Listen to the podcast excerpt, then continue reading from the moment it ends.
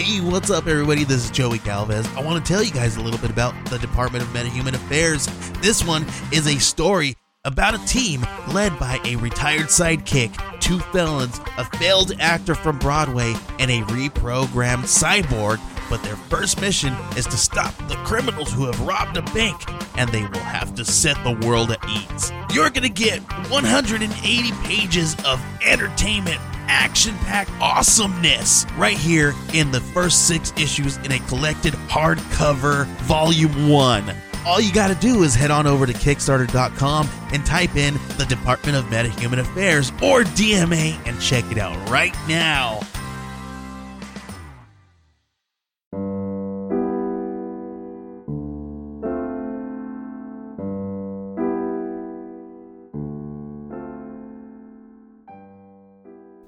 Hello and welcome to Murder Under the Midnight Sun's fourth anniversary special. My name is Richard Peters. As you may have noticed, I'm not your regular host, Ari. She is actually very sick and has completely lost her voice and asked me to step in. So I will be your guest host for this episode. However, this is actually a collaborative episode, so my contribution will be short and sweet. I promise.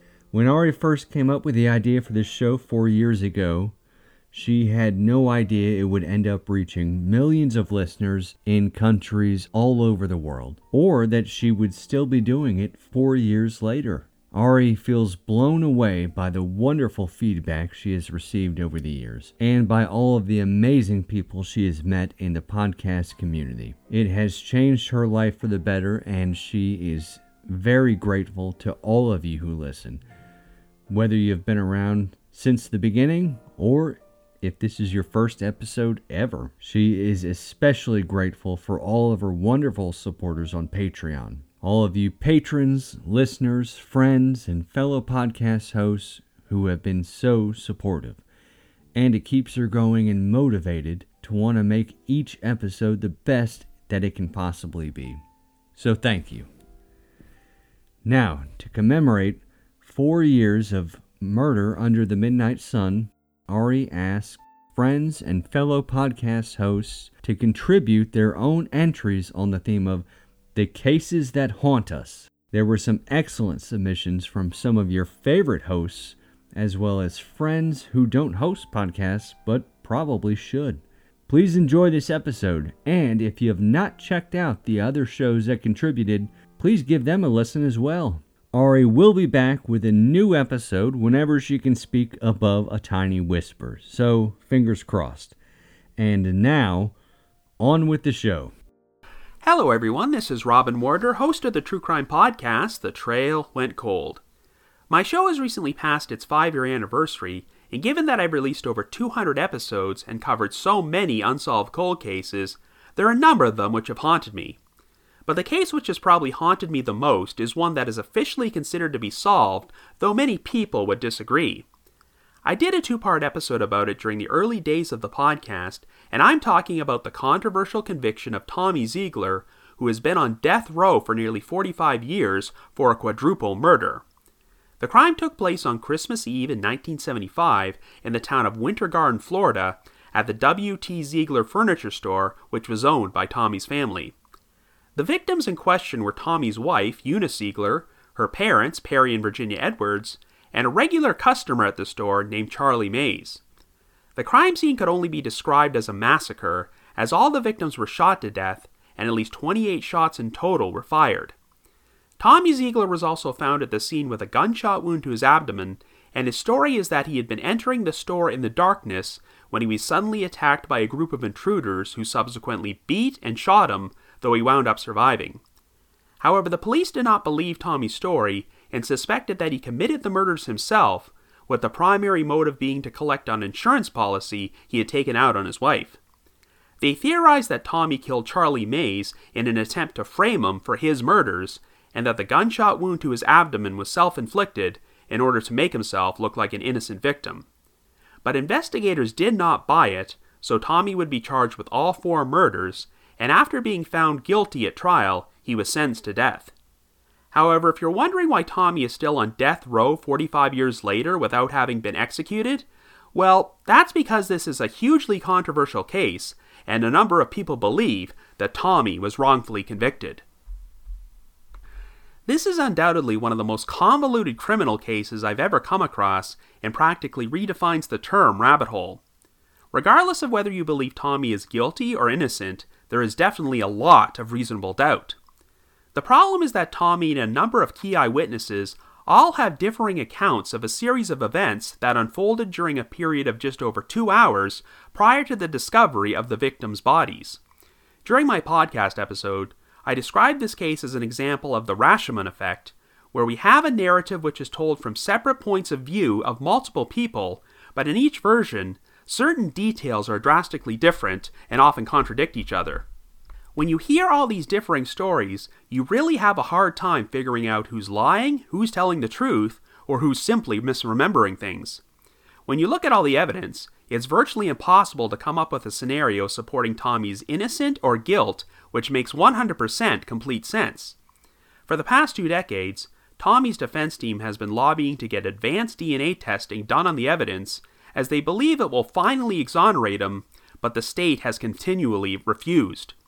When I put together my episodes about the case, I consulted with Tommy's defense investigator, Lynn Marie Carty, who has worked tirelessly for years trying to get him out of prison and uncovered evidence which points to another suspect being the mastermind behind the murders, but his supporters keep running into roadblocks.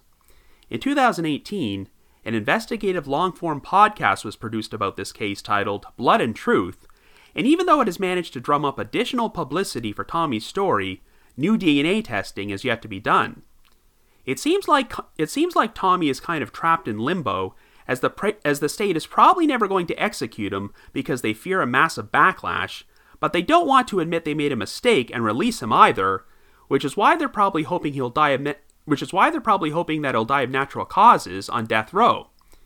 You might also be familiar with the investigative podcast In the Dark, as their second season covered the controversial conviction of Curtis Flowers, a case which had a number of parallels to this one. Curtis was sent to death row after being convicted of four murders, which took place inside a furniture store in Mississippi, and he would be forced to go through six trials and spend over 20 years on death row before the United States Supreme Court overturned his conviction and he was set free.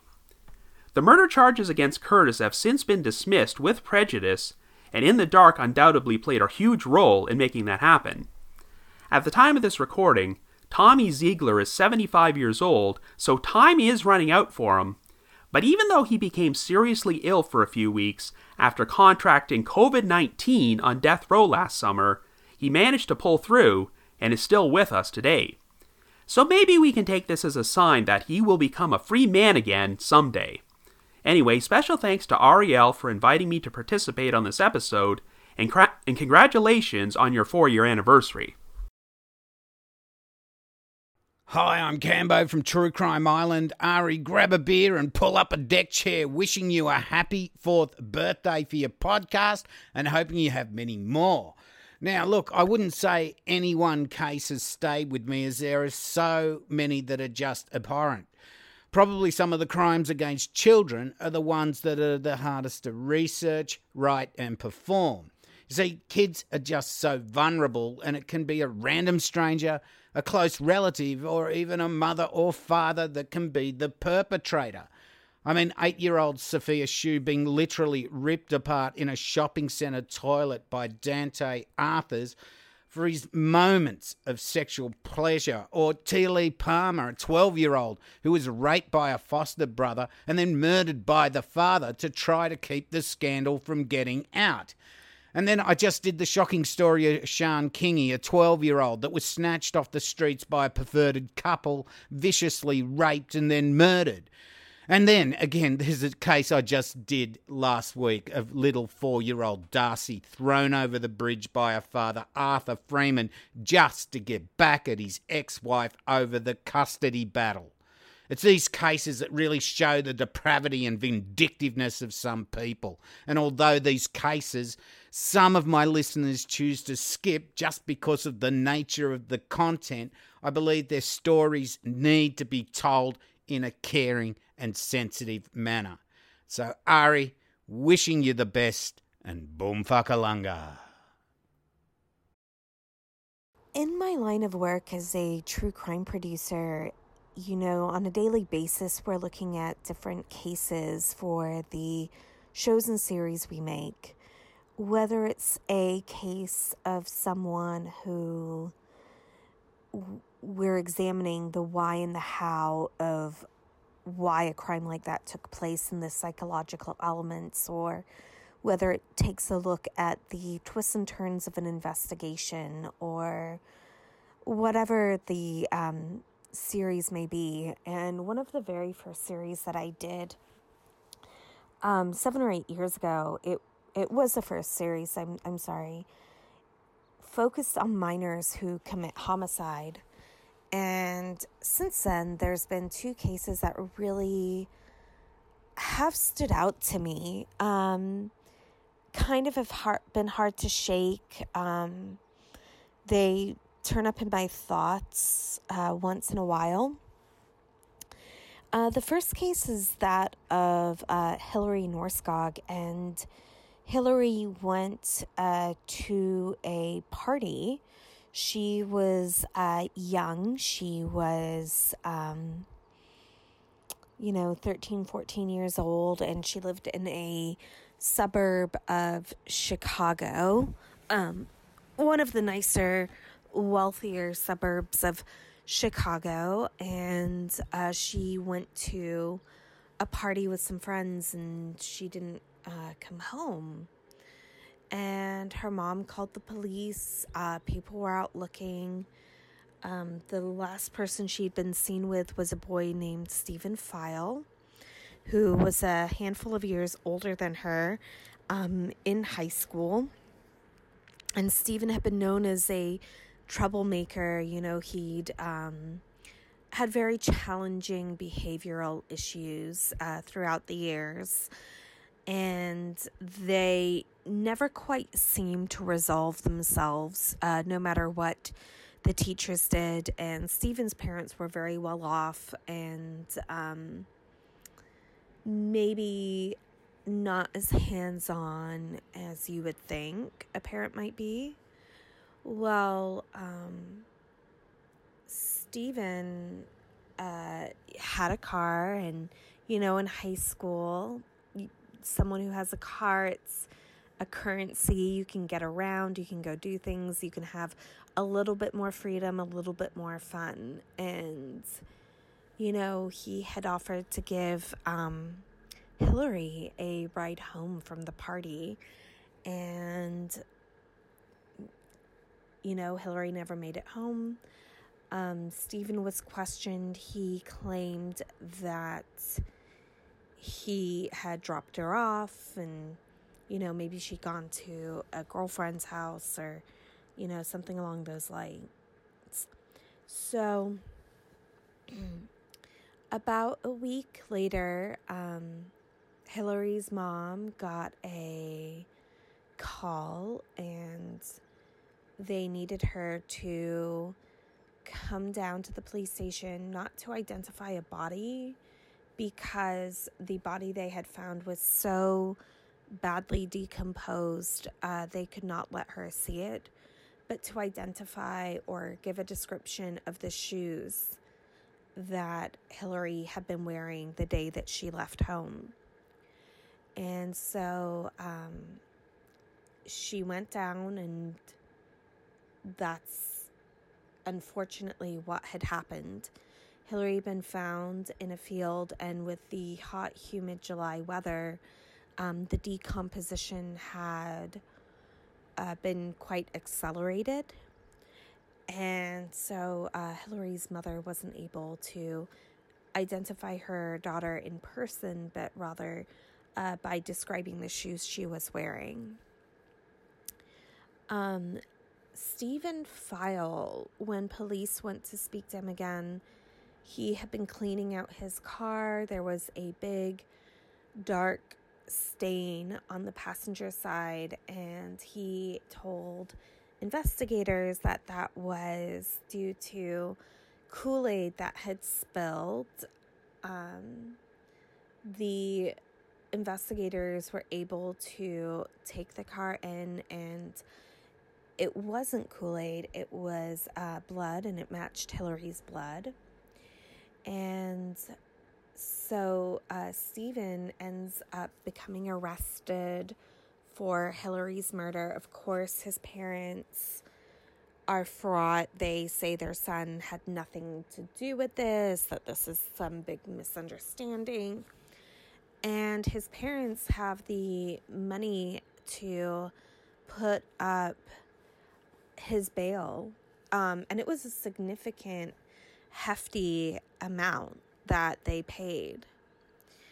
Um, and while the weeks and the months drag on, waiting for Stephen's trial for the murder of Hillary Norskog, you know, um, July turns into August, August, September, fall comes and goes, the holidays come and go. And then it's spring, and it is March 17th, uh, St. Patrick's Day, and Mr. and Mrs. File decide to go and spend St. Patrick's Day having a little bit of a party with uh, friends and family, and they leave uh, Stephen and his brother and sister at home while they go off to have some beers. And they get a call um, from the mayor of the town that they're staying in, and they are stunned because Stephen had been driving around for hours with tons of weapons, tons of ammo in his car, crossbows, just a very um, tense situation very frightening to think of a teenager with this amount of weaponry on him. And he um, admitted to an absolutely horrifying crime.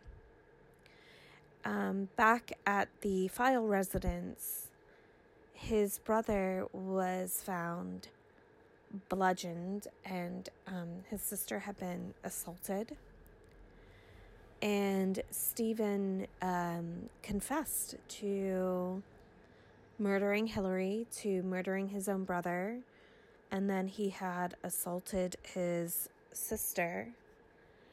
And the case haunts me because I feel like there were so many ways that this case could have really been avoided, especially with the bail. And I know that's a hot topic right now, but when Stephen was out on bail, his parents really didn't enforce any kind of strict rules or oversight. Stephen was allowed to continue smoking pot, drinking. Um, Stephen had a hunting knife that they had given him. Stephen had this long history of challenging behavior, um, bullying kids on the school bus. Um, and his parents always took the stance of boys will be boys, which is a really dangerous uh, stance to take when you have um, kids being uh, brutalized physically and verbally by your child. And um, he'd also tortured animals. He'd uh, really, really shown very clear signs of being disturbed and needing uh, help. And you pair that with a lack of oversight, and it was just a recipe for disaster. And that's what that case was just totally disastrous, totally um, horrifying and frightening and scary and so challenging to understand how a, a teenager, a child, could have done that. The other case that has always stuck with me is um, the murder of Kimmy Dotts. Kimmy was a beautiful, delightful um, teenage girl. She had a little bit of um, challenges with learning. She uh, didn't learn at the same rate her classmates did. Um, but she was sweet and fun loving and happy go lucky, and she really wanted to have friends. And I mean, who doesn't at that age? I mean, who does? Everyone wants friends at any age. And, um, you know, uh, Kimmy got invited to come to a slumber party. And uh, she goes to the slumber party and doesn't come home.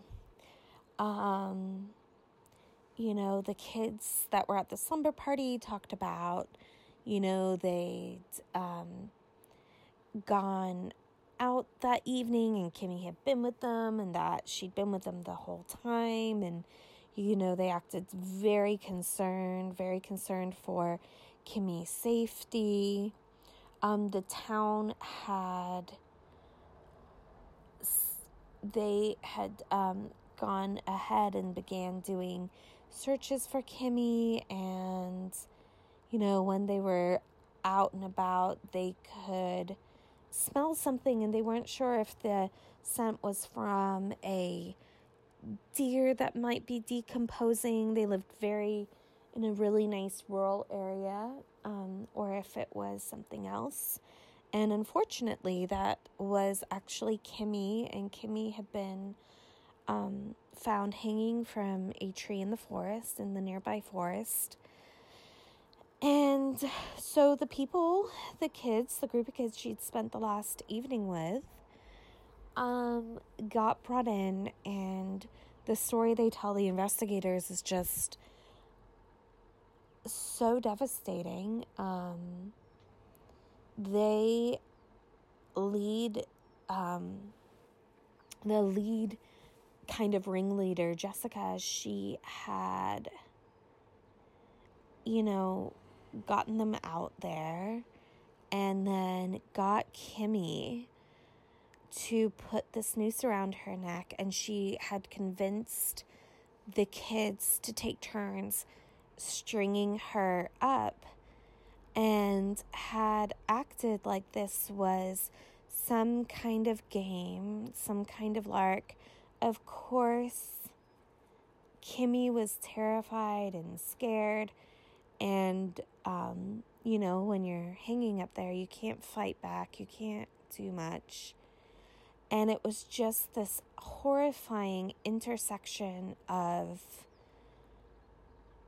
kind of a group mentality with a bullying, bossy leader and this sweet, fragile girl who just wanted to have friends and wanted to go to a slumber party and um, watch a scary movie. And it's just a really sickening kind of crime to me because, again, I think it was so avoidable and preventable and there were so many ways that this could have been stopped. And so, um, you know, I think about these cases frequently, you know, they come into my thoughts, and I think about the justice system and I think about how the justice system interacts with us in a real world, real life way. And, um, you know, it's just there were so many ways that these cases and these tragedies could have been prevented, and so many ways in which these uh, didn't need to um, didn't need to take take place. So, oh boy, these are these two cases are going to linger with me now. It's been a while since I had to talk about them, but uh, Kimmy Dotts and Hillary Norskog have lived with me for a while in my mind. The case that I can't let go of. Hello, I'm Ood from Occulte Veritatis podcast. If you like the way I talk, come hear more of it along with a few other co hosts of mine, ovpod.ca. But the case I can't let go of is Jodi Arias, strangely enough. Now, I don't think this story has any quote unquote heroes in it. Even Prosecutor Martinez, later on, was found out to have been doing some immoral activities. Yet I keep on going back to this case, watching the interrogations, seeing the story change from the first to the second and on, seeing Jodi's story evolve as it goes on and on. Most people that follow this pattern, that have these changing stories and end up interrogated and in a courtroom and have their cross examinations and etc. filmed, usually they aren't good at adapting to changing conditions. Usually the new versions of the stories become less and less thought out as they compensate. And it's a bit different with the Jodi Arias case. Now, I think she did many unwise things to expose what she did, and I do think she murdered Travis Alexander unjustifiably. So that is my bias. But she seems to be very quick in thought, quick to adapt. Maybe not 100% right in a legal sense. I can see how lawyer, a lawyer and somebody versed in cross examination and exposing like a client's lies as you're cross examining them. I can see how a lawyer might not find it as impressive, but in terms of the perception of the people watching, and just a regular dude like me that never went to law school, it always seems like a verbal jousting match between Jodi Arias and the prosecutor. And and often the cross examinations and questionings get combative with everybody that the prosecutor interviews. And I've watched that entire trial. It's all on YouTube uh, a few times now. I've had a few jobs where I can just listen on end to audio as I work, and uh, that's one of the things that has kept me entertained through many, many hours of work is listening to that trial. You know, I, I like certain movies that are like that too. The Man from Earth is one of them. It's a bunch of people sitting in a cabin, debating, and having an interesting conversation. That's the whole base of the movie. Another favorite of mine is 12 Angry Men, where 12 jurors argue about the innocence or guilt of the person that they watched in court for many, many hours. That type of intrigue, that kind of like verbal jousting, verbal chess, like arguing between two people who really know how to talk and are probably pretty good at manipulating themselves, seeing them combat is always very interesting to me. And I think that's what attracts me to the Jodi Arias case. That's what the one I can't let go of that I keep on watching. I think I find that verbal battle between those two people and the prosecutor and everyone involved pretty much um very interesting.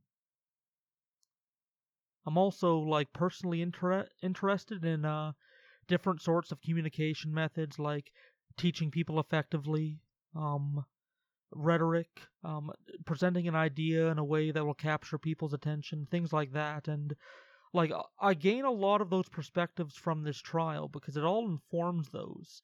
Because the whole trial you're watching, it's not necessarily about who's been proven right. It's that intrigues me. Of course, I think Jodi is guilty as sin, but uh, what intrigues me is just the performance of it that's why I keep on going back to it. I find that kind of verbal battle very interesting. Anyways, that's it for me. Back to you. Well, hello, everybody. My name is Lisa Cisneros, and I'm so happy to be contributing to this very special episode of uh, Murder Under the Midnight Sun The Cases That Haunt Us. So, uh, real quick about me I'm a reporter, writer, and filmmaker based in Chicago. I make up one third of the team at Rhodes Closed Productions with my partners Danny Rhodes and Teresa Schaefer. And I clearly also have a strong interest in true crime as well, or I wouldn't be contributing to this podcast. So, um, as I've grown older, I've noticed, however, that uh, my interest in true crime, my focal point, um, has really been leaning more towards uh, missing persons cases. So, when I was asked if I wanted to participate for this episode, I immediately knew that I wanted to cover the missing persons case of Amy Lynn Bradley because I can't think of another of it. I can't think of it. Oh, there's my dog. Sorry. I can't think of an unsolved crime that haunts me more. I've shed tears over it. It's kept me up some nights. Honest to God. Um, you know, as I'm sure it has for some of you listeners as well. If you haven't heard of Amy Bradley's case before, get comfortable and hold on because this is a it's a doozy, man. Um, if you have heard of her case before, I hope that I'm bringing you some information, some new information to the table. You know that you might not have heard before. So, um, first, we're going to go into the details. Uh, then, we're going to briefly discuss why I feel her case resonates with so many people. Um, Amy's case is both particularly special and particularly distressing, and after listening, I think you'll see why. So, here we go. So, Amy Lynn Bradley was born May 12, 1974, in Petersburg, Virginia, to Ron and Iva Bradley. Um, she was then followed by her younger brother Brad two years later. Um, and by all accounts, they are a happy, loving, close knit family. And Amy and Brad are like practically best friends. Um, and yes, his name is Brad Bradley, which I think is oddly adorable. But anyhow, um, like I said, so they're like best friends. Uh, growing up, Amy is like super outgoing. She's fun. She's a natural athlete.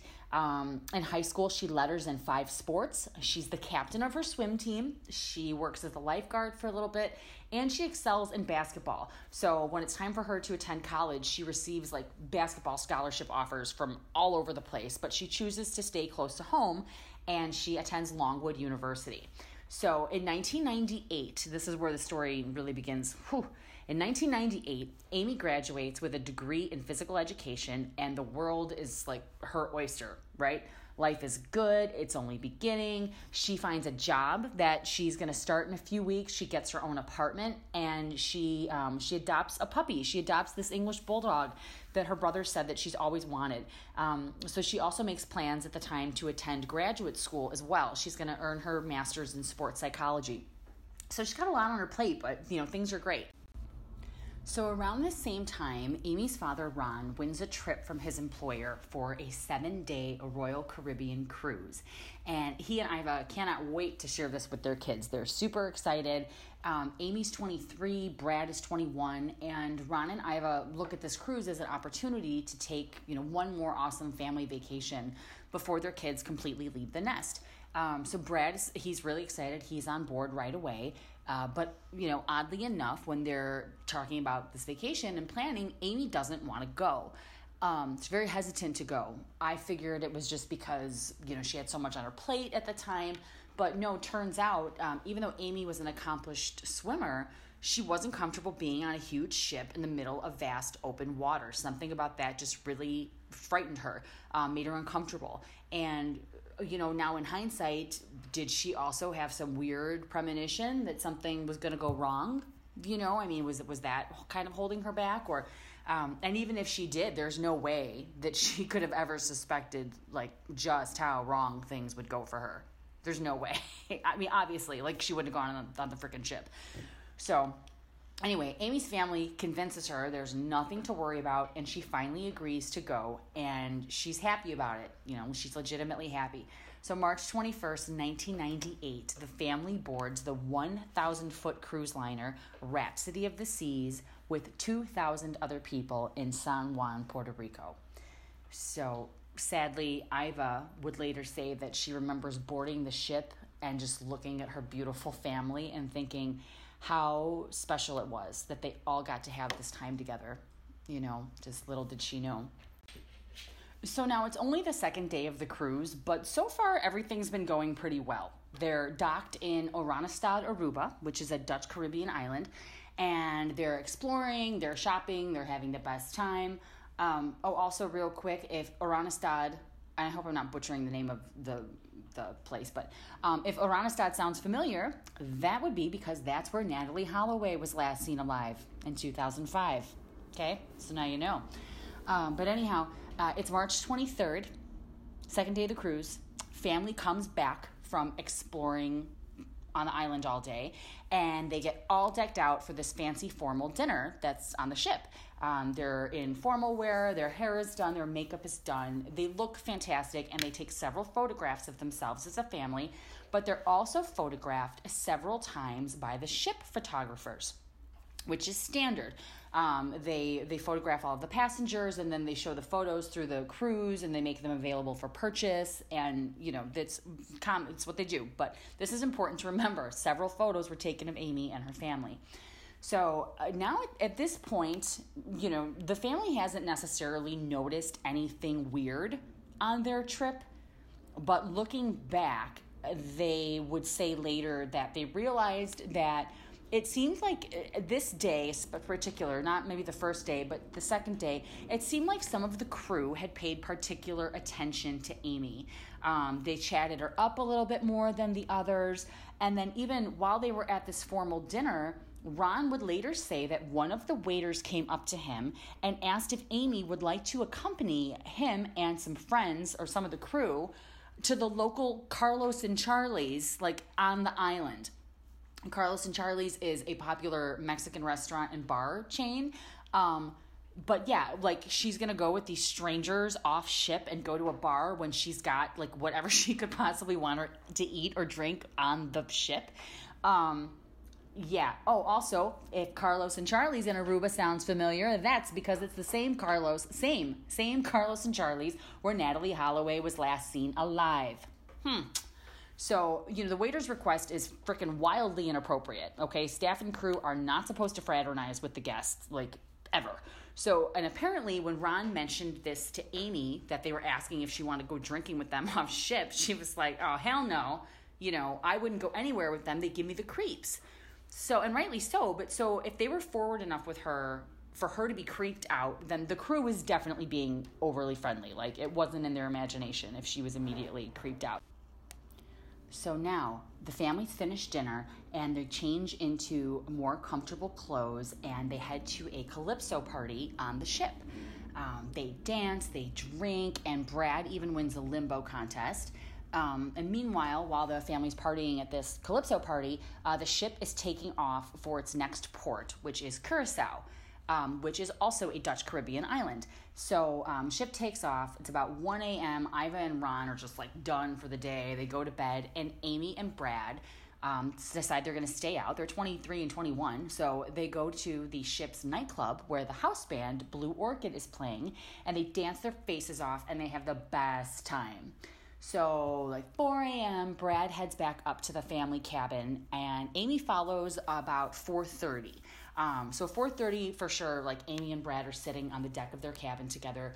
Um, they're sitting outside. They're just chatting about their plans for later in the morning. Nothing special.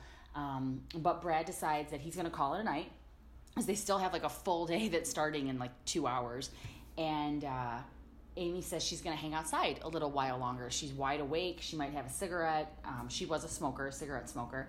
Um, so Brad and Amy tell one another good night, and they say "I love you," and this is the last time Amy. it's the last time Amy will have any interaction with her family ever again. So it's about an hour later. Um, it is the morning of March 24th. It's about 5:30 a.m. and Ron wakes up so he looks out the cabin windows to the deck and he sees that Amy is resting outside and he sees that Brad is back in, in his bed in the cabin and he goes back to sleep. Ron goes back to sleep. Probably figures, you know, kids are back, life is good. I'm going to go back to sleep, you know, a little bit before breakfast. So then he said about 20 minutes, half hour later, um, he woke up again and something caused him to, to wake up, but he, he couldn't put his finger on what it was. So maybe he heard something, maybe he heard Amy leaving, who knows. But he wakes up, he looks outside, and he sees that Amy is gone. Um, and now he said he didn't really worry at first because he thought that she he thought maybe she had gone up to the upper deck to take some photos because she mentioned to him earlier in the evening that she might do that in the morning. Um, so Ron heads to the upper deck and there's still no Amy. So now he does start to get a little panicky, even though he couldn't possibly be sure that something's really wrong yet. But he begins searching the ship. So I'm just going to add my two cents here because I'm a parent, and this is what I think may have been going on in Ron's head. So even like even if he didn't inher- inherently think that anything was actually wrong yet, when you're a parent and you expect to see your child somewhere and your child is not in the location that you expected them to be, you immediately get a little panicky, even when you know your child is safe. You can't help it. So, me personally, I live in a small single level condo. There's not a lot of places my kid can go.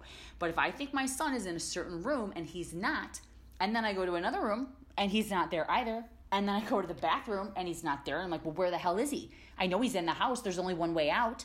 But then I'll find him in the laundry room, like grabbing a bag of chips. And I'm literally so relieved, like, oh, I, I, what were you doing? I couldn't find you, you know? And there's literally like eight places the kid could be. So I gather that the more that Ron searched on that enormous ship, you know, the panic is just building and building and building. And, you know, then you throw into the mix also that it was highly unlikely that Amy was just going to take off for an hour, you know, when she knew that her family had morning plans. So it's like 7 a.m. now, and Ron, he's w- he's woken up Iva and Brad, and he tells them he can't find Amy anywhere. And Iva says Ron's face is, you know, oh, and Brad was like, well, maybe she went to buy cigarettes. I don't know. But Ron is flipping out. And Iva said Ron's face is just gray and he looks ill. And now they all have this feeling that like something is definitely up.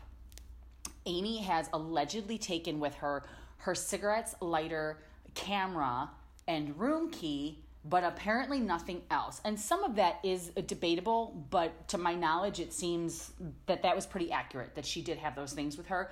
Um, excuse me. There's also debate over whether Amy was wearing shoes at the time. Some reports say yes, some say no. But really, at the end of the day, whether she has shoes or not, like Amy's vanished. So about this time, the ship is ready to dock in Curacao, and the family runs to the captain, who, funny enough, his name, I couldn't find it anywhere. Couldn't find it. So, but anyway, they beg him, please, please do not let anyone off this ship. Our daughter's missing. Will you please begin searching the ship, make some announcements, pass out her photo, etc.? And the captain refuses.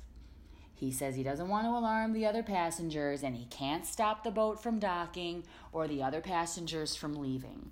He says that what he will do is gather his security team to begin a search and have the crew make an announcement asking Amy to come to the front of the ship. Okay, which is clearly not going to do any good if she's being held captive, idiot. Like, where, yeah, Amy Bradley, come to the front of the ship. Um, so as the crew makes their, you know, BS announcement asking Amy to come to them, the boat docks and 2,000 people who could have aided in the search for Amy leave the boat for the day none the wiser. Ugh. so, real quick, two things here. One, had the crew made the announcement that Amy was missing, she was actually pretty recognizable, okay? She had very short brown hair, green eyes. She was five six. She was very fit. She was in good shape. Um, but her face is distinctive too. She had like a smaller nose, smaller mouth, thinner lips, um, and she had earrings. She had earrings that lined her entire left ear and several distinct tattoos. Um, oh, she also had a belly button piercing, but her tattoos, listen to these, okay? She had a Tasmanian devil spinning a basketball on one shoulder. She had the sun on her lower back, a Chinese symbol on her right ankle, and then a gecko on her stomach. Um, so she's got several identifying marks, and it's not like she's, you know, going to be not easy to spot. So, two, I've often wondered if Amy was able to hear the announcement asking her to come to the front of the ship.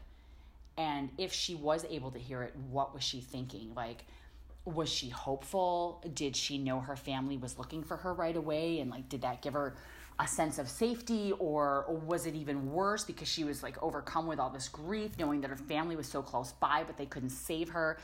You know, or was she just drugged unconscious, completely unaware that they were even searching for her in the first place? Um, but I think about that a lot.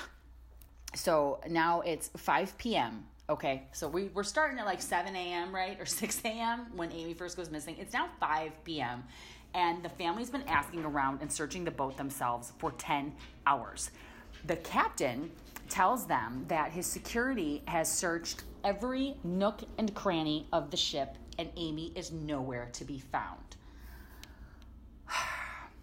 also, at this time, the captain and crew start throwing out their own ideas of what they think might have happened to Amy. So right away they go to like maybe she just fell overboard, she was drinking, right? Well, a couple things. It's highly unlikely because one, the railings on cruise ships are high. They're quite high. They're like four feet high at least to specifically prevent this. Two, Amy was afraid of getting too close to the railing. She wouldn't go near it unless she was with her family because she was afraid of the water. And um, and three, if she did fall over, the water was calm that day. She was an accomplished swimmer. Um, remember, it was morning, so it wasn't like people weren't out and about, and they were so close to shore, like they were about to dock. So she could have literally like swam to shore. Um, anyhow, but then some of the crew they also excuse me they also allegedly suggested that Amy might have committed suicide. Like really? Like my family vacation. I mean, I, am not saying and I'm not joking about suicide, so don't even think that I'm doing that. And and I'm not saying that people. It's not possible that someone would commit suicide on a family vacation, but I mean, that's a freaking jump to conclusions if I ever heard one. You know, she had nothing but wonderful things waiting for her when she got home. So then another crew member uh, makes the more logical suggestion, even though it really doesn't fit with you know Amy's personality. But they make the suggestion that suggestion that maybe Amy just left the ship on her own, and the family should also leave the ship and look for her themselves on the island. Uh, they know Amy. You know, actually, now that I think about it in retrospect, I'm really kind of shocked. Well, no, okay, I get it. No, why they got off the boat. But anyway, so I had to think about it for a second. But they know Amy didn't get off this ship by herself. But anyhow, they're hesitant. Amy's family's hesitant to leave the boat, but the crew is sort of like pushing them, like, "Hey, if you stay on the ship and she's on the island, like we won't be able to bring you back and let you off to search." So, you know, in hindsight, there were three family members in the morning when they discovered that she was missing. Like, one of them should have probably gotten off the boat, searched the island. One should have stood at like the dock and questioned people, and then the other one maybe searched the boat. You know, I don't know, but who can think straight at a time like that? I mean, I couldn't. I, have been following this case for years, and I'm you know things are just popping up as I'm talking about it. So it's 5:30 and the Bradleys exit the ship to search the island, knowing that at 9 p.m. the ship is going to leave again for its next port. So the family contacts the local authorities, but they can't help them.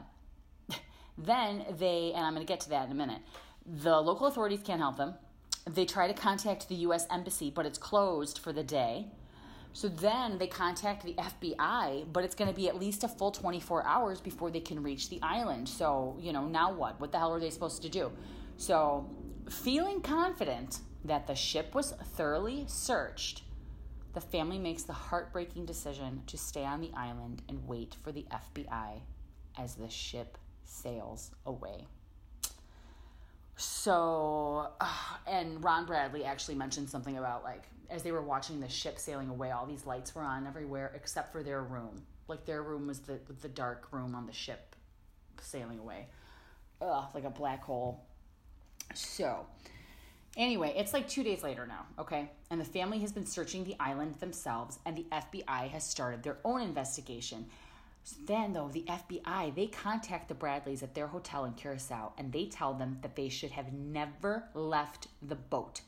They've been in contact with the ship, and it turns out that a thorough search was not conducted. In fact, the ship was barely searched at all. The only areas these mother effers, the only areas that were searched on the entire ship were the public bathrooms and common areas. That's it. That's it. Like the mother's heart in me is like literally fuming as I even speak these words. I literally might have had a mental breakdown right then and there. Wow. So now they're literally they're on like their third day and they're back to square one. And so now the Bradleys, along with the FBI, fly to St. Thomas to get back on the ship at its next port. Okay. So, one thing I want to just go over real quick is why it was difficult you know why it's so difficult to get crimes solved on cruise ships and why it was so difficult for Amy's family to get a proper search and investigation going on the ship as soon as they knew Amy was missing. Okay, so she's an American citizen and she's traveling on a ship which is owned by um, what are now called Royal Caribbean International. But that company is based in Florida. okay, They're, the company is in the U.S. But international waters are tricky, and ships have to follow the maritime laws of the countries that the, the ship is actually registered in.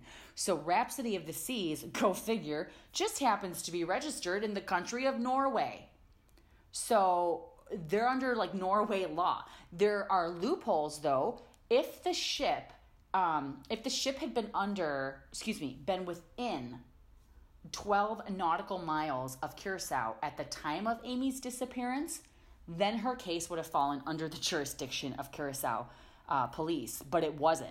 They were outside that 12 mile marker. So, I mean, what are the Bradley supposed to do? Contact the Norway police, you know? So, now the family is back on the ship, and the captain and crew are literally giving the FBI hassle about coming on board to investigate, even though they do have permission from Royal Caribbean International, because hey, maritime law says that they can give them hassle, whatever. So this is until Iva basically gets in the captain's face and says in no uncertain terms, you know, you out and out lied to us, and you were going to let the FBI on this ship. So, dirty bastards finally relent and I say dirty bastards because they really, really are. you know, at the end of the day, they are. Um, and also, I mean, if you're not hiding something, what's the big deal with the search? If I was on a cruise and the crew asked me to keep an eye out for a missing passenger or questioned me about a missing passenger, what the hell do I care? I'm not missing. My family member's not missing. We're fine. What's the big deal answering a few questions if it helps someone? So, anyhow, the FBI officially start their search and they begin passing out Amy's photo and they get their first lead. Two young women come running up. Oh, that's another thing. You're going to hear me say lead like a lot. It's a lot. So, two young women come running up to the Bradleys and they tell them that they saw Amy the morning of her disappearance with a member of the house band, the bass player a Grenadian man named Alister Douglas who goes by the nickname Yellow. At about 5:45 a.m., they saw Amy and Yellow enter the dance club, and while they were there, they saw him hand her a dark-colored drink, which could have been perhaps a coffee or a soda, maybe a little splash of Rohypnol, huh? So, other witnesses would also say that a few minutes after this that they saw Yellow hand Amy the drink, they saw them together on the upper deck where Amy was indeed taking photographs like her father had thought she would. Okay, so she was there at some point. Maybe her dad just missed her. Ugh. So then more witnesses come forward as well, and they say that they saw Amy and Yellow go to the upper deck together on the ship's large glass elevator, which is kind of like in the middle of the ship. Um, but that Yellow was seen leaving the upper deck on the elevator alone. So then all of this info prompts Brad to remember that he, okay, he remembers Amy dancing with Yellow the night before her disappearance. Um, but then there's something else too. He also remembers an encounter he had with Yellow in the early morning hours of her disappearance when he came up to Brad and said, Sorry to hear about your sister. Which was unusual because at the time, the only people on the ship who knew Amy was missing besides her family were the captain and ship security. So, Yellow would later say that a crew member came to his room and woke him up to ask about Amy because they knew they'd been dancing with her. But the ship wasn't even looking for Amy until almost 7:30, and this like exchange happened about this encounter happened about 6:30. And how would these people no one knows what Amy looks like. Like they're how are they going to know that this is I don't know. Anyhow, whatever. So, the family reports this to the FBI, and Yellow is brought in for questioning and given a lie detector test. Obviously, he says he has nothing to do with Amy's disappearance. Yes, he did dance with her, but they parted ways. He's sure they parted ways at 1 a.m., and he didn't see her again until the morning when they like chatted a bit, and then he left her on her own. So I haven't really been able to find a straight answer on whether Yellow passed his lie detector test or not. Um, or if it was deemed inconclusive. Most information leans towards that it was inconclusive, but either way, you know, either way, there was not enough evidence to detain him. So the FBI had to let him go. And one thing we do know for sure is that according to Amy's father, when Yellow exited his FBI interview, he came out with a huge smile on his face and was giving a freaking thumbs up. So, another person, like, anyway, another person who was interviewed was the waiter who asked if Amy wanted to accompany him and the, his friends to the local Carlos and Charlie's in Aruba.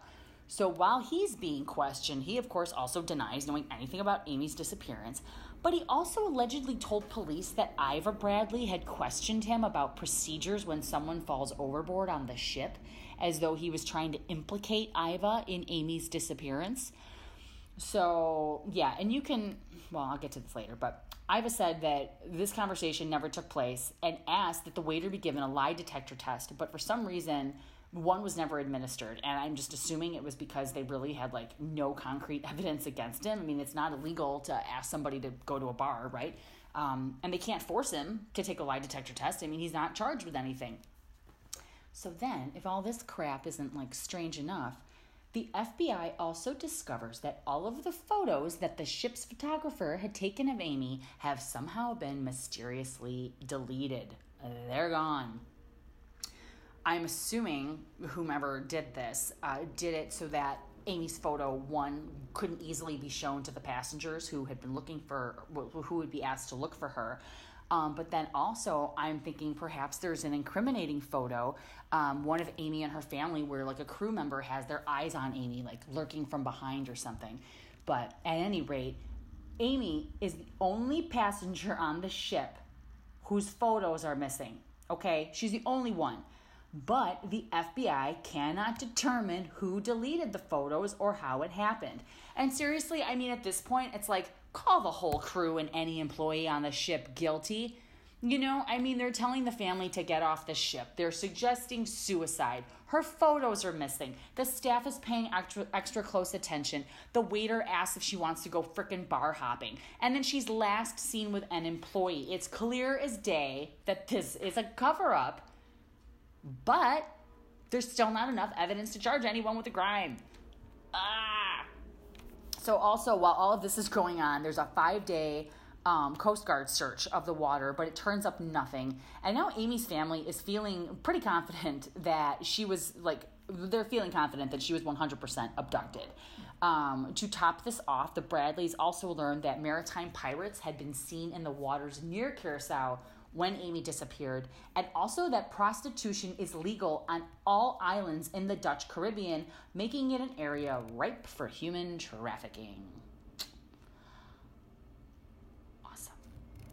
So, there's one more piece of evidence that I want to mention here, real quick, before we move on. And stay with me, guys. I'm sorry. I know it's a long one, but really, it's like only ugh, we're just scratching the surface, okay? So the the little piece of evidence that I want to mention is a videotape.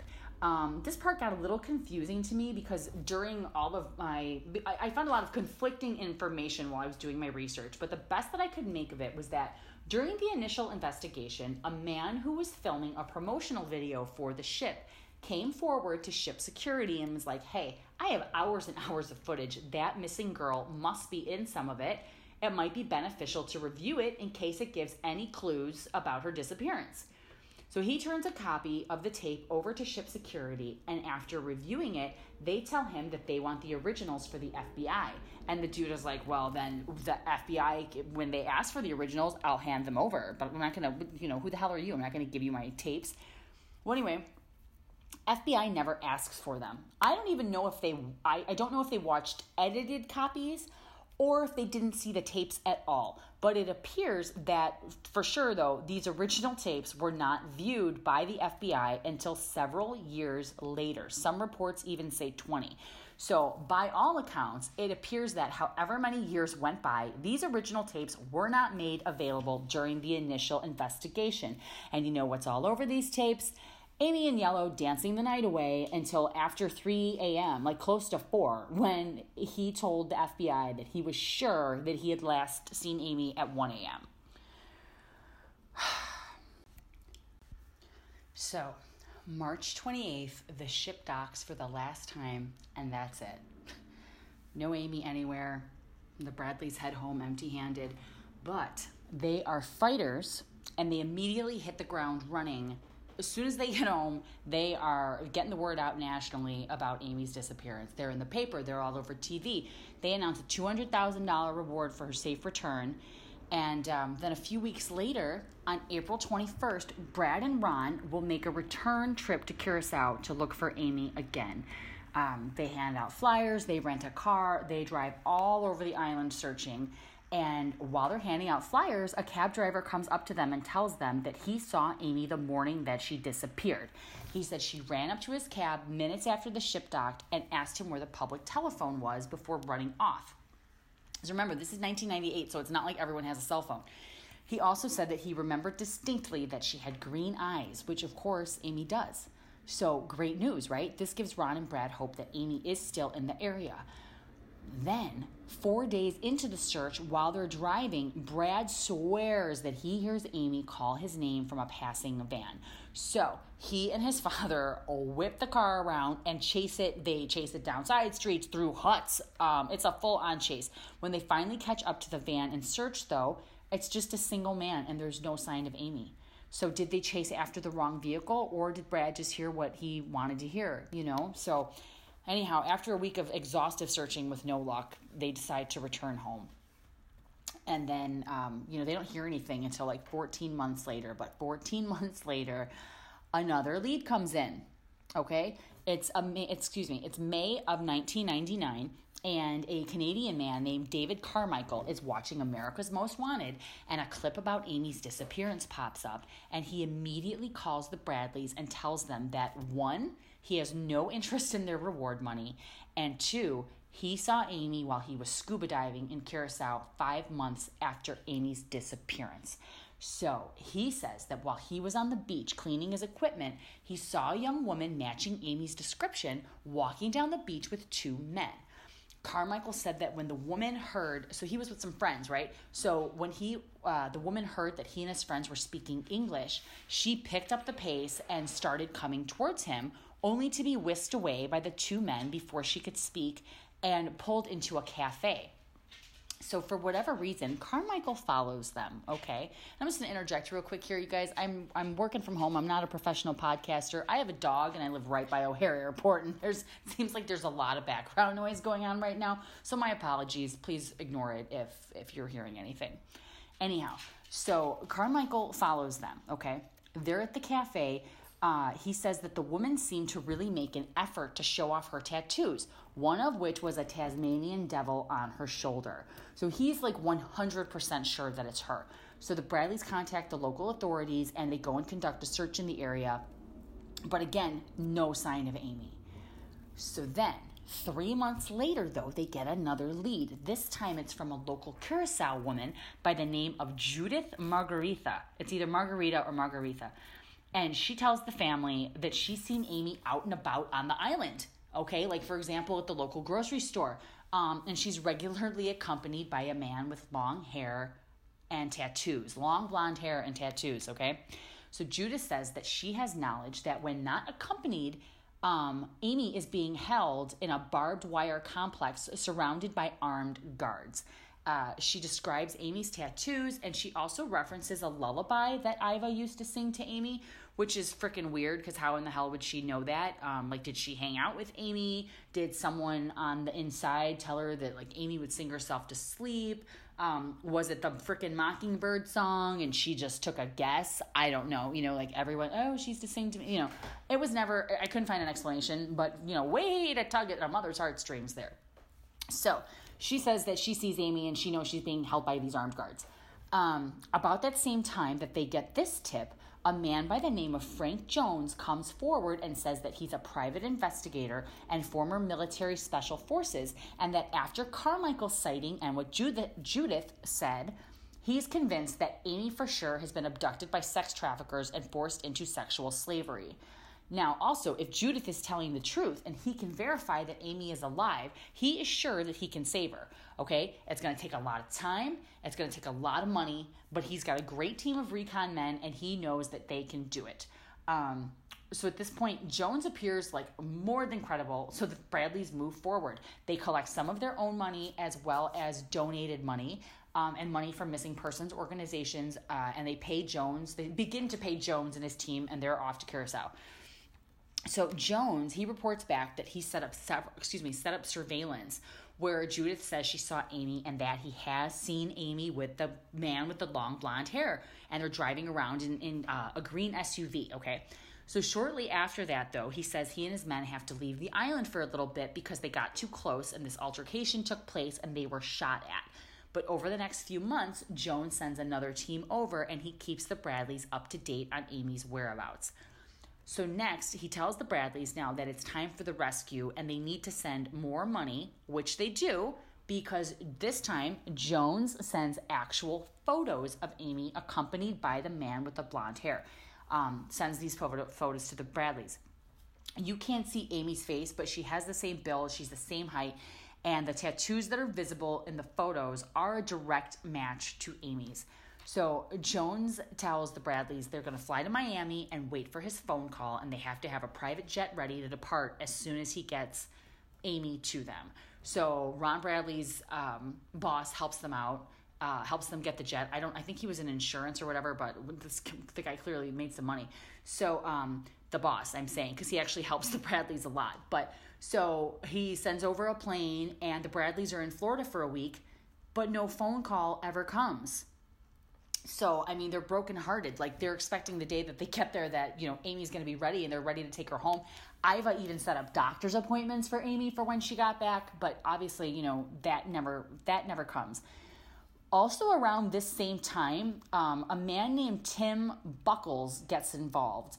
And I'm throwing him in here because he's very important to the case but the facts surrounding how he got involved are a little confusing, um, but the end result is the same. So I've read in reputable articles that Buckles was already working with Jones as one of his men, but I also read that Ron's employer hired Buckles independently to go to Curacao and to investigate Jones and make sure that, you know, he was doing what he said that he was doing. Either way, this, you know, this botched um, rescue happens Iva and Ron are devastated, and now this Buckles, um, Tim Tim Buckles, he's a recon man. Okay, he's eventually going to become a private investigator, and while he's in Curacao, he discovers that Jones is completely full of shit. So he contacts the Bradleys and tells them like Jones is not investigating Amy's disappearance at all, at all. He never has been, and he's been living it up in Curacao on the Bradleys' dime and donation money, drinking you know monkey rum punches. And uh, he also discovers Jones is not a formal special forces or even a private investigator. He is a professional con man. And the photos that were allegedly of Amy had been staged using a woman who resembles Amy and a male friend in a blonde wig. Jones took photos of Amy's tattoos that the Bradleys provided to him. He took them to a local artist and then he drew replicas of the tattoos and stenciled them on this woman. so, wow. Eventually, Frank Jones is arrested on mail fraud charges. And it's like, I can't believe that's all he gets for all this, but I get, what are you going to charge him with? He's arrested on mail fraud charges. He's sentenced to five years in prison, and he's ordered to pay back the Bradleys every cent of the money that was paid to him. You know, and how much would that be? Well, over the span of two years, this is how long this investigation went on. Two years. The Bradleys paid this disgusting person more than $200,000 in good faith, thinking that he was searching for their daughter. And more important, though, than the money, what an absolute freaking waste of time. Two years I mean, that's 730 wasted days that they didn't look for Amy. And it's so sick that someone would take advantage of people like this at like their most vulnerable time, but it happens all the time. Side note, Judith, a local Curacao woman, woman, um, she maintains that she was telling the truth this whole time. Uh, though her son, who he works at a security firm in Curacao, he says that his mother was lying. She had not seen the Bradley, or excuse me, had not seen Amy, and that she was just taking advantage of the Bradleys, who paid her eight thousand dollars for her information. Um, but she was never charged with anything. So, but hey, guess what then, huh? Yeah, another lead. Okay, so uh, this one, uh, it's not going to lead to anywhere but hey, but we get but we get a lead. So here, let's talk about it.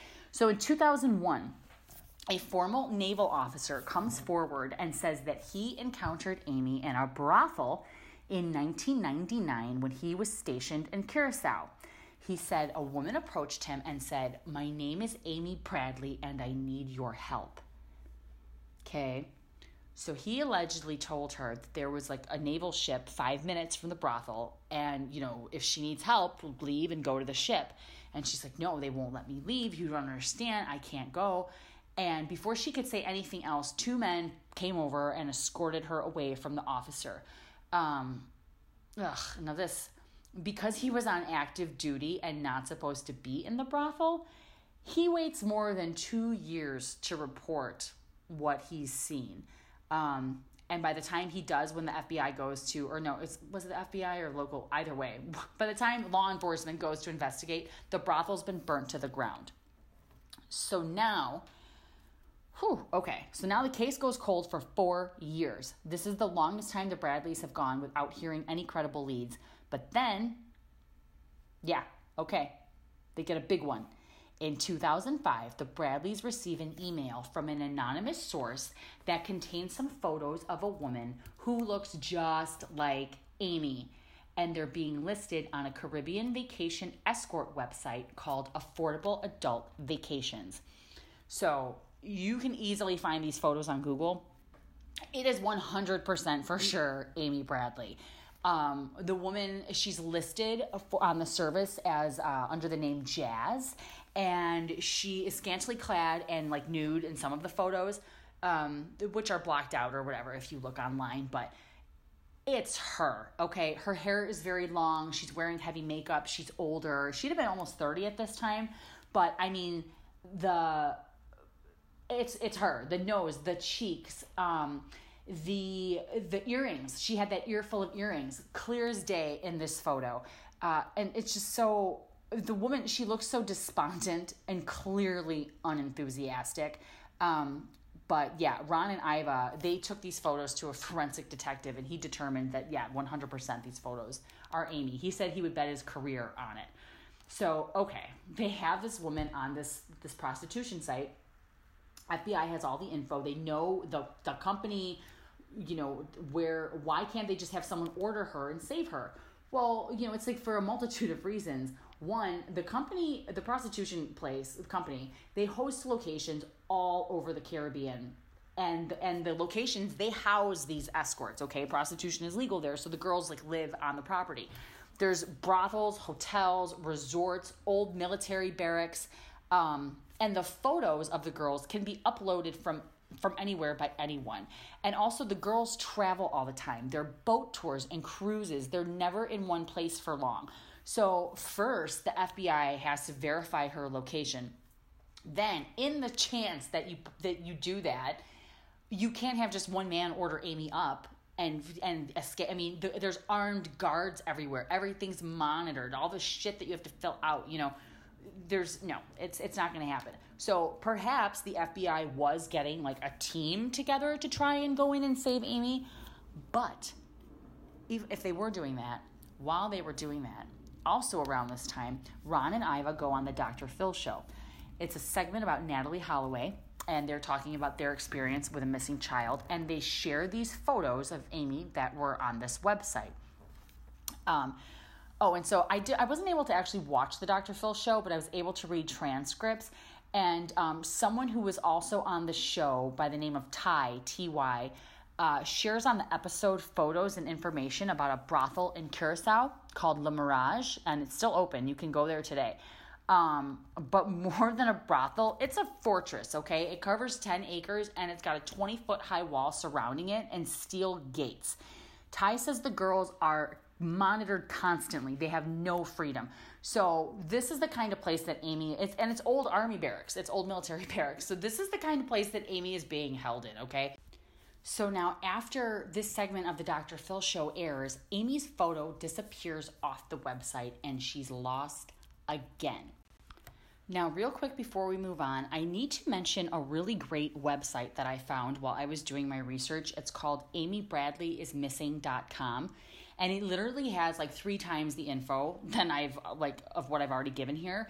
Um, but on this website, check it out for yourself. They really go into detail about how like affordable adult vacations work uh, works, the the escort service.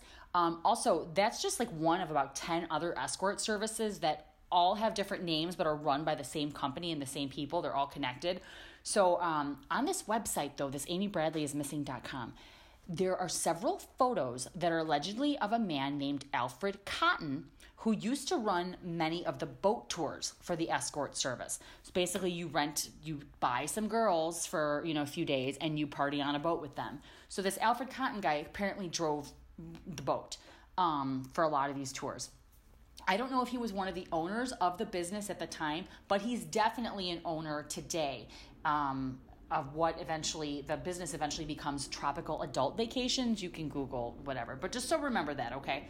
Um, alfred cotton right, driving the boats you know we're almost finished i promise.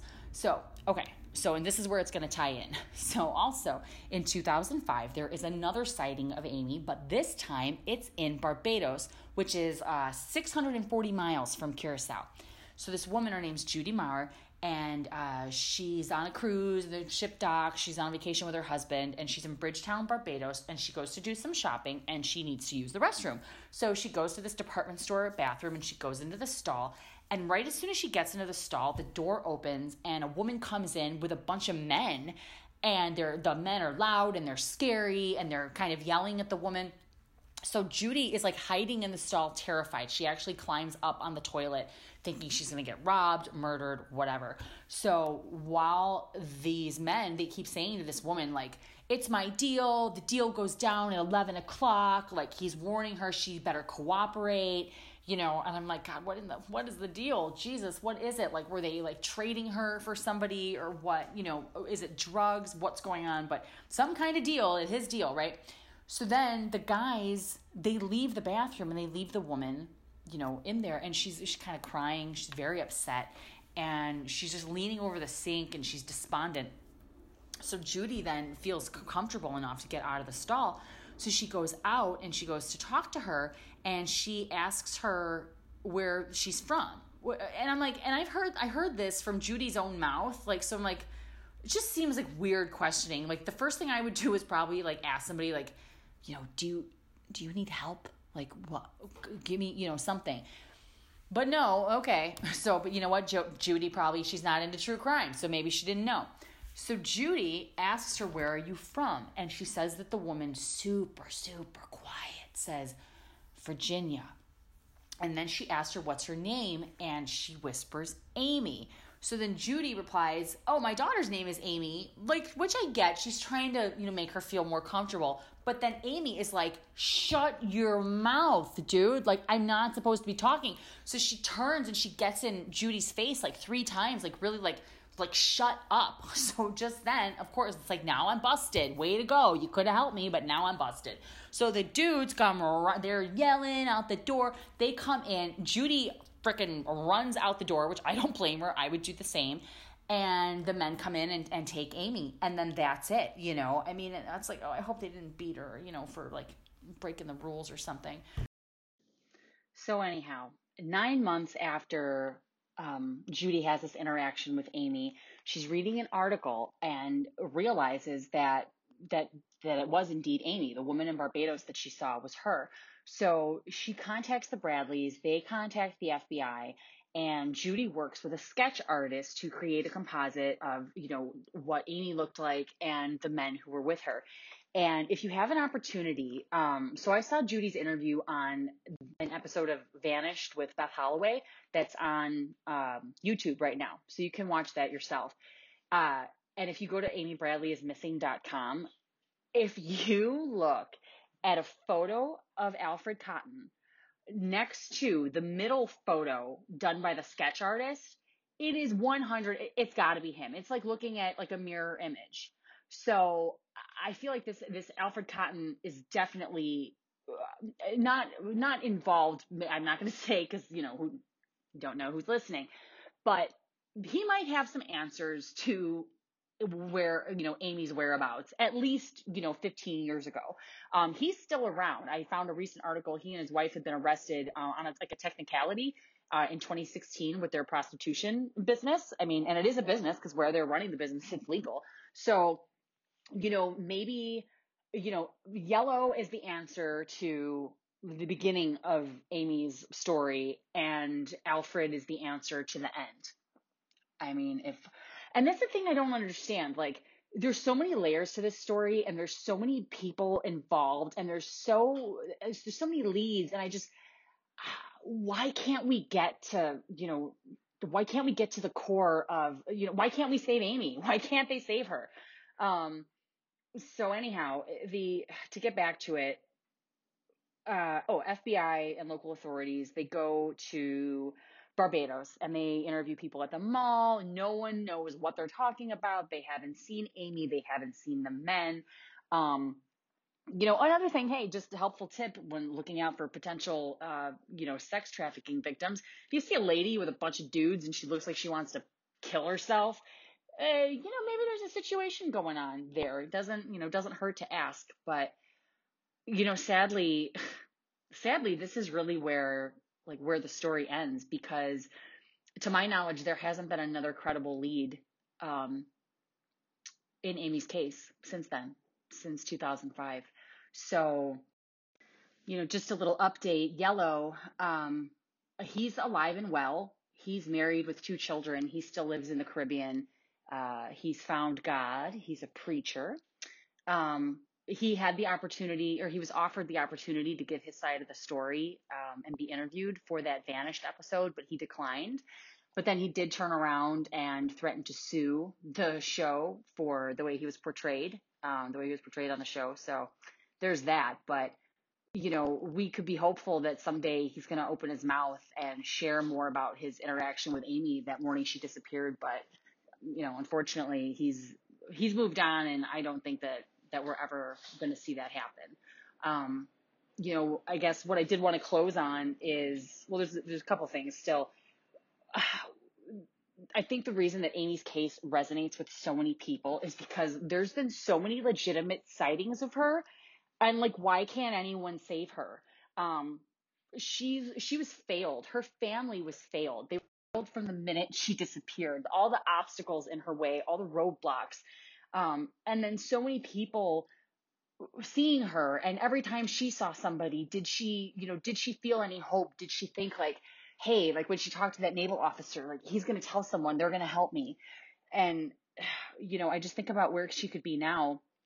She's been, she's been missing for more than 23 years now, and she would be 47 years old on May 12th. Um, I think it's a given. We all know, like, there's no argument that she was abducted and sold into sex slavery, you know, human trafficking.